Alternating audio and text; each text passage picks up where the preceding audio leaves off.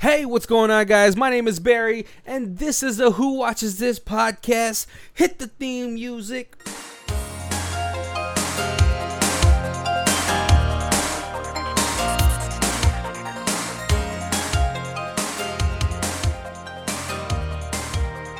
Oh, yeah, theme music.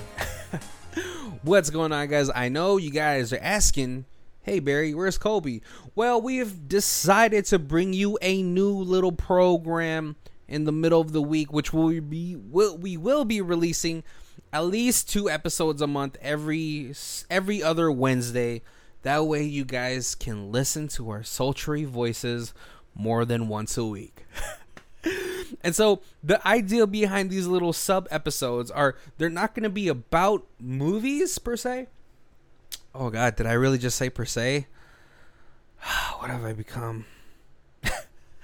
well, no, they're they're not gonna be about any particular movies for the most part. We're actually gonna be doing little essays for you guys as just to hear our thoughts and where we're coming from when when we decided to do this podcast. We wanted to show people or like at least let people listen to the ideas of why they should give other movies a second chance or what today's topic is about, give foreign movies another chance. So I hope you guys enjoy these little sub episodes. We're going to try to keep it under 30 minutes.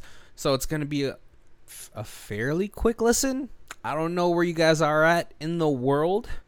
Uh, but hey, you're stuck somewhere sometimes. So I hope you guys can enjoy these little, I want to say, intellectual depths of ours is is that what is that a good way to say it? I don't know.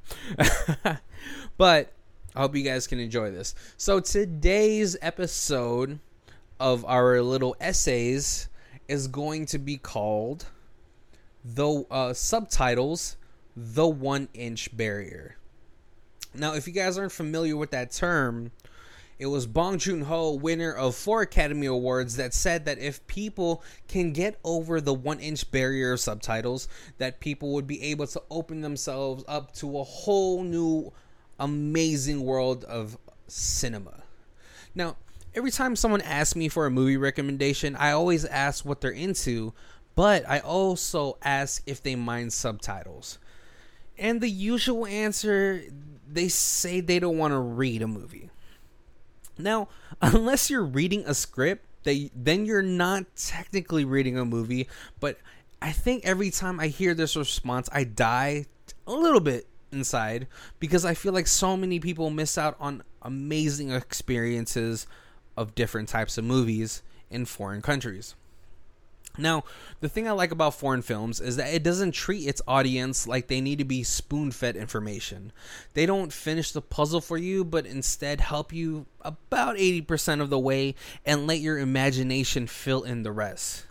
They want you to contemplate more on what you've seen, and that way the movie has has a bit of a longer lasting impression rather than it being a fleeting moment.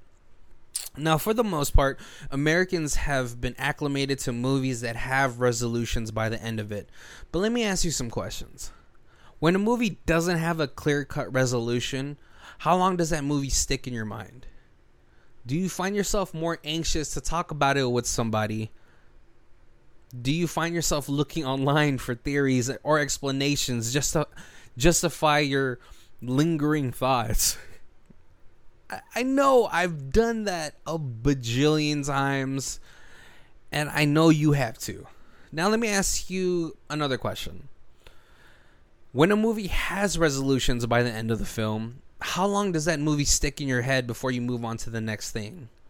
Besides, like statements that you could have where you're just like, oh, how cool, or that was fun, does it make you feel anything else? Now, in another episode, you'll know that I said not every movie has to be a masterpiece. So you can't say, especially with the episodes of this show, that I only like masterpiece art house type of films. That's not true, but uh, I'm just saying that you have like sometimes you got to like expand your horizons and let yourself feel more things. now, what I like about foreign films again is that the directors have visions for their projects and their goals are to make you feel something significant rather than the run of the mill happy ending. It's to tell a story that takes you somewhere rather than where you were expecting to be by the end of the film. They stir up these emotional responses to make their audiences feel what they were feeling when they wrote this film or what they envisioned for this film don't get me wrong, American cinema has started to do this as well, but it's been in very small doses because they're still worried about money and screen test movies that might not be intended for the target films thus degrading the film to a shell of what it was supposed to be and possibly ruining it beyond repair. I mean, there's still a ton of you out there asking for the Snyder cut and they finally listened four years later. So I I'm pretty sure you guys know where I'm coming from. Now, I know I mentioned Bong Joon Ho, the director for Parasite, at this at the beginning, beginning of this.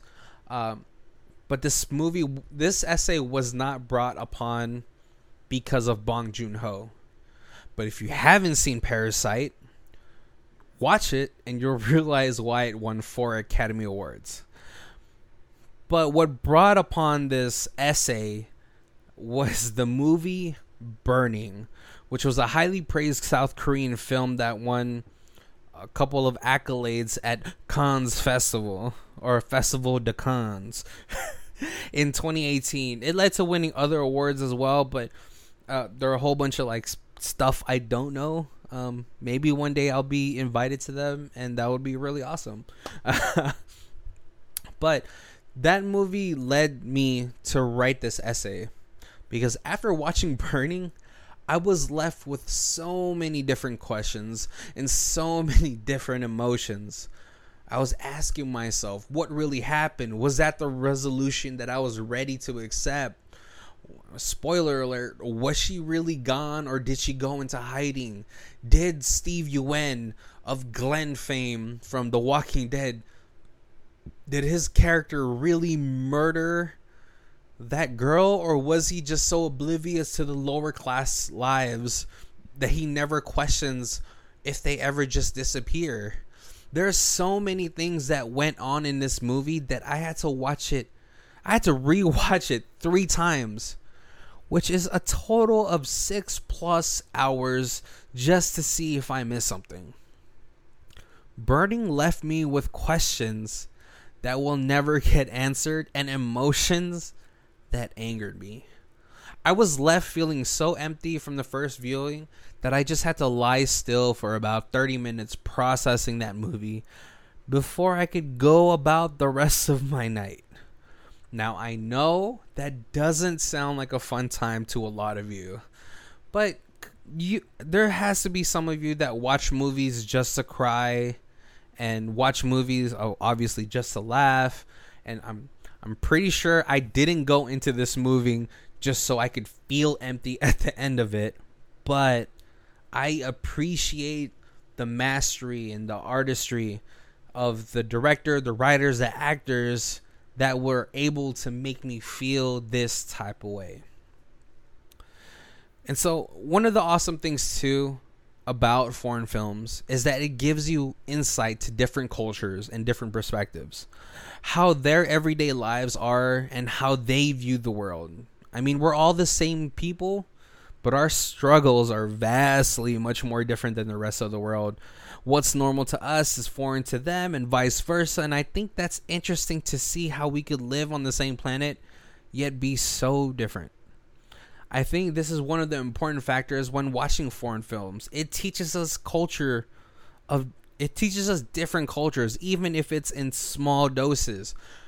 But it educates us to other how other people is, uh how other people's lives are and everything like that. So, if I was too lazy to read subtitles, I think my movie tastes would be as bland as vanilla ice cream. I, I, I don't know what's really bland to people. Reading subtitles while watching movies, it's it's it's gonna be hard for the first couple rounds. But after that, your brain learns to read slash watch, and then you stop even noticing you're reading the subtitles. If you guys take away anything from this essay, it's that give subtitle movies and shows a chance. You might be surprised by how good a film is when it doesn't treat its audience like a child. You you'll be more surprised when an, a director respects your intelligence enough to be able to process these type of movies, this type of message to want you to delve deeper into all of these things where it's not just a bunch of random cars blowing up or or a hot chick. And if you've listened to the rest if you've listened to our episodes you know how much I love hot chicks and boobs. But all in all I just want to say that I feel like if people gave foreign mo- movies a chance they would see a whole new world of comedy, of thrillers, of horrors, of suspense, of romance. They would see how other cultures live and be able to understand them just a little bit more. Um, trust me, growing up as a minority in America has led to me hearing some very insensitive comments sometimes. Uh, I mean, Fear Factor used to use a street food from the Philippines as one of its challenges. Was it gross? Um, as an American, yeah, but as someone who's lived in the Philippines before, it's just a part of that culture. And all in all, I think that's one of the most important things about foreign films and opening yourself up to them. You know, not only does it teach you different cultures, but you get to see their world you know, how many times have you watched Lord of the Rings and think, wow, the landscape is so beautiful? It makes you want to go to where they film it, which a lot of people do. They they do those Lord of the Ring tours where they walk to Mordor. and it gives those countries tourism money and and it gives them people that want to explore their country more. And so I think that's what's important. I, I know some days you just, after work, you just want to put something on where you don't have to pay attention, especially if you have kids. Uh, the younger they are, the more uncontrollable and wildly they are, that they're running around the house, and you just want something on the background. But if you want to give yourself a treat and give foreign movies a chance, I feel like you will find how much you like them. Now, for me, my country of choice when it comes to foreign films has been South Korea for the lo- the longest time. Uh, but hey, don't you know? I do love me some European films; those are awesome. French films. There's a whole bunch of f- f- the French people have a, a had a huge exploitation movement a while ago. It's very shocking. Um, if you guys have never seen irreversible or irreversible. I'm I know I'm saying that wrong. Um, France. Um, I'm sorry. uh, you know, but th- those movies were were done really well. Uh, but right, like as of the last couple years, I've been really stuck on South Korean movies.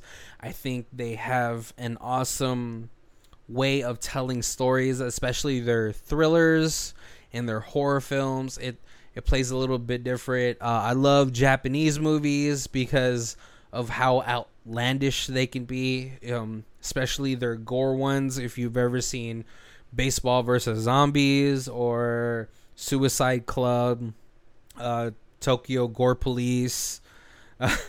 uh, yeah, it's just there's there is a good amount of movies out there that will fit everyone's taste. Um, I used to love Filipino movies. Uh, unfortunately, of the last 20 years, it hasn't been what I was enjoying for the most part. So, uh, yeah, I'm just now. I'm just the essay is over. I'm sorry, guys, if I'm rambling. Uh, I'm just letting you know what my preferences are. Uh, but yeah, definitely give your guys give yourself a chance to watch a foreign film.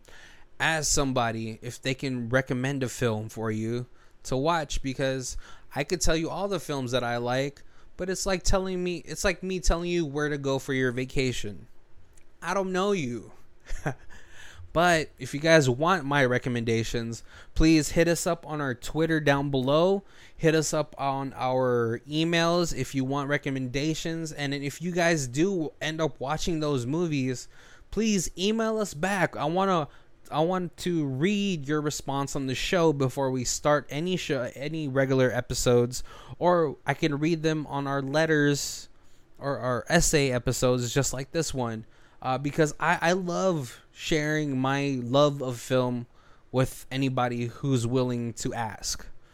So if if you guys want some really cool uh, thriller suggestions or horror suggestions or comedy, please just hit us up. And I hope you guys enjoyed this new segment that we're gonna start uh, because we're gonna try to keep doing it every Wednesday, so that way you guys get us on Hump Day. uh, you know, I kind of want Colby here just to just to just to reply to my terrible, terrible jokes. Uh, but yeah, like I said, uh, hit us up on our email or Twitter. Everything is down below. If you guys want recommendations, I will be more than happy to do so. But I will ask you what type of movies you do like uh, before I hit you with any recommendations. I don't want to hit you with anything too hardcore, and you're like, that guy's not really good at recommending me movies. They all upset me. but I hope you guys enjoyed our new segment. Thank you for tuning in. Um, I want to give a shout out. Uh, you know, unfortunately, right now we don't know who's watching, but I do get to see the stats on who's been listening. And we got a couple listeners out in Colorado, New Jersey. We got one from Albany, New York. What's up? Uh, if you guys want us to shout you guys out at the end of the show, please, like I said, email us or hit us with a tweet, and I will do so. Um, thank you guys for joining the show. My name is Barry, and this is Who Watches This. If you guys want to check out who does our theme music, it is Lee Rosevere. Uh, her Bandcamp is down below. It's called Arcade Montage from the Music for Podcast 3 album. Thank you.